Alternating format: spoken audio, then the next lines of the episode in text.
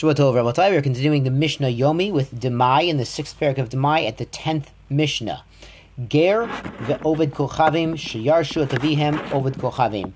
A convert to Judaism and his brother, who's still an idol worshiper, are inheriting, dividing the estate of their deceased father, the idolater. If you recall, yesterday in Mishnah Tes, we talked about two Jews, a Chaver and an Am Haaretz, dividing the state of their father in Am Haaretz, and how the Chaver couldn't tell him, you know, you take A and I'll take B, because it was as if it was trading it. You know, you take things that are Makabal Tuma, take things that aren't Makabal Tuma. It was an issue. Now, here it's going to be a little bit different. In this case, in Mishnah Yud, Yachal Hu Lomar, the convert Judaism can tell the idolater, Tolata Vodazara, you go take that fat, smiling, golden Buddha in the corner, Vani Mayot, and I will take the cash, I'll take the money. Atayayin, you take the wine, Vani Perot, I'll take the produce. Because remember, wine even if it wasn't mamish yayin nesech poured for idols, even stam yenam, even regular wine of idolaters is usher because it could have been picked up uh, for the service of their idol. It was very common they would pour out wine to their idol, and the wine they handled would have been picked up and moved around with this kavana, with this intention. The Mishnah concludes, Im mishabal ger, but if it's already come in his possession, he's done some sort of kinyan, he's got it, he's picked it up, it's his, usher he can't then swap it with his idolatrous ex brother for the cash or the produce or something that's mutter for him.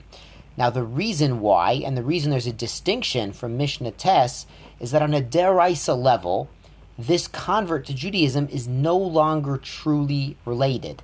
He's born again, to borrow an expression. He's a new man, and on a deraisa level, he's not related to his idolatrous former family. Now, derabanan, he does inherit.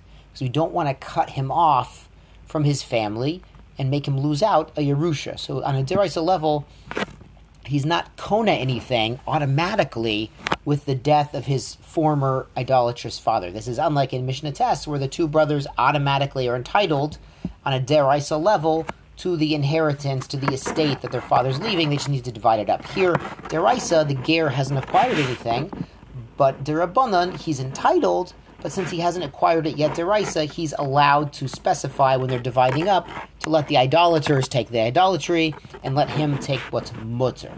Good. Mishnah Yud Aleph, changing tack here. Hamocher perot besurya. Someone who's selling perot besurya. If Surya sounds familiar, it should. It's called Syria now, and back then it was called Aram Tsova. And Surya is a bit different. It's not quite like Eretz Yisrael and it's not quite like chutz la'aretz. So the produce in Syria has to be tithed derabanan. Not full-fledged produce Eretz Israel that's required to be tithed on a deraisa level, but it's not produce of chutz la'aretz either. Now this weird quasi in-between status is because David Hamelech conquered Aram Tsova. He conquered Syria before all of Eretz Israel was conquered, before the temple was built.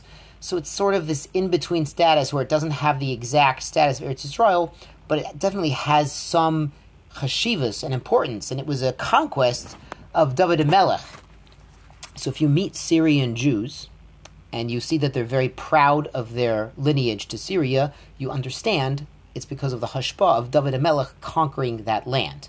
And David Melech, in part, conquered it. It's, an amazing story. It's in 2 Samuel, the 10th Perik. In Perik Yud, uh, David Melech sent messengers to the king of, Amna, of Ammon and the king of Ammon thought they were spies and cut off half their beards, which was extremely ripped their clothing also, but cutting off half their beards was extremely insulting.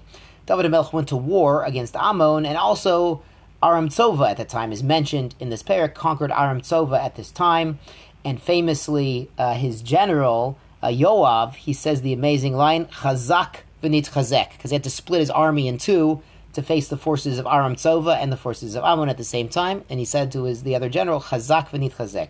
As we, you know, Chazak, Chazak v'nit chazek. It's from this war when David Amelch's forces were conquering Syria, conquering Syria, Aram Tsova. Anyway, Mocher Perus Basuria, someone selling produce in Syria. Now recall this is quiet. It's, it's chutzla. It's almost chutzlaretz, but it has a little bit of kedusha there.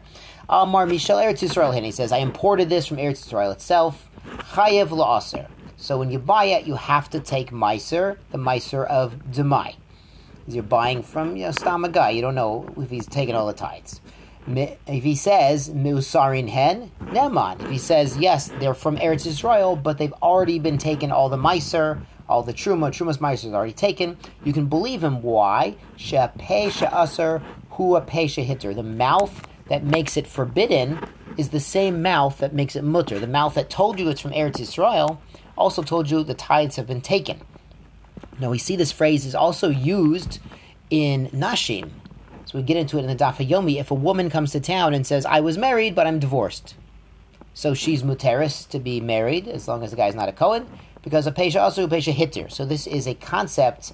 If you only know information from that source, that source can also qualify that information a certain way.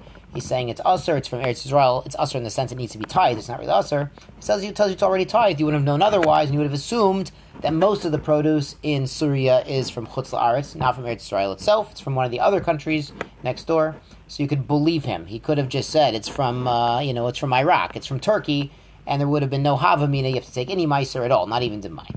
Mishalihan, if this man selling produce in Syria and Syria tells you it's mine, it's my own produce, Chayiv Leiser you have to take Meiser. You have to take Meiser Demai from this produce you're buying in Syria.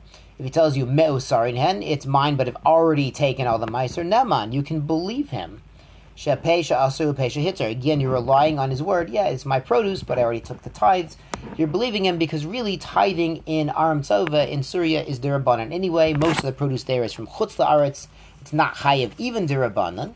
But the Mishnah concludes, Im Yadua if you know this particular man who's selling, he has his own field, he's growing his own crops, could be his chayiv laiser. You have to take meiser als demai. You have to take a meiser demai because you're not sure he did it, and it's chayiv at least derabanan in in uh. So he extended the demai to cover the gezer of demai to cover even produce grown in Syria in the famous Aram Tzova conquered by David the Melech.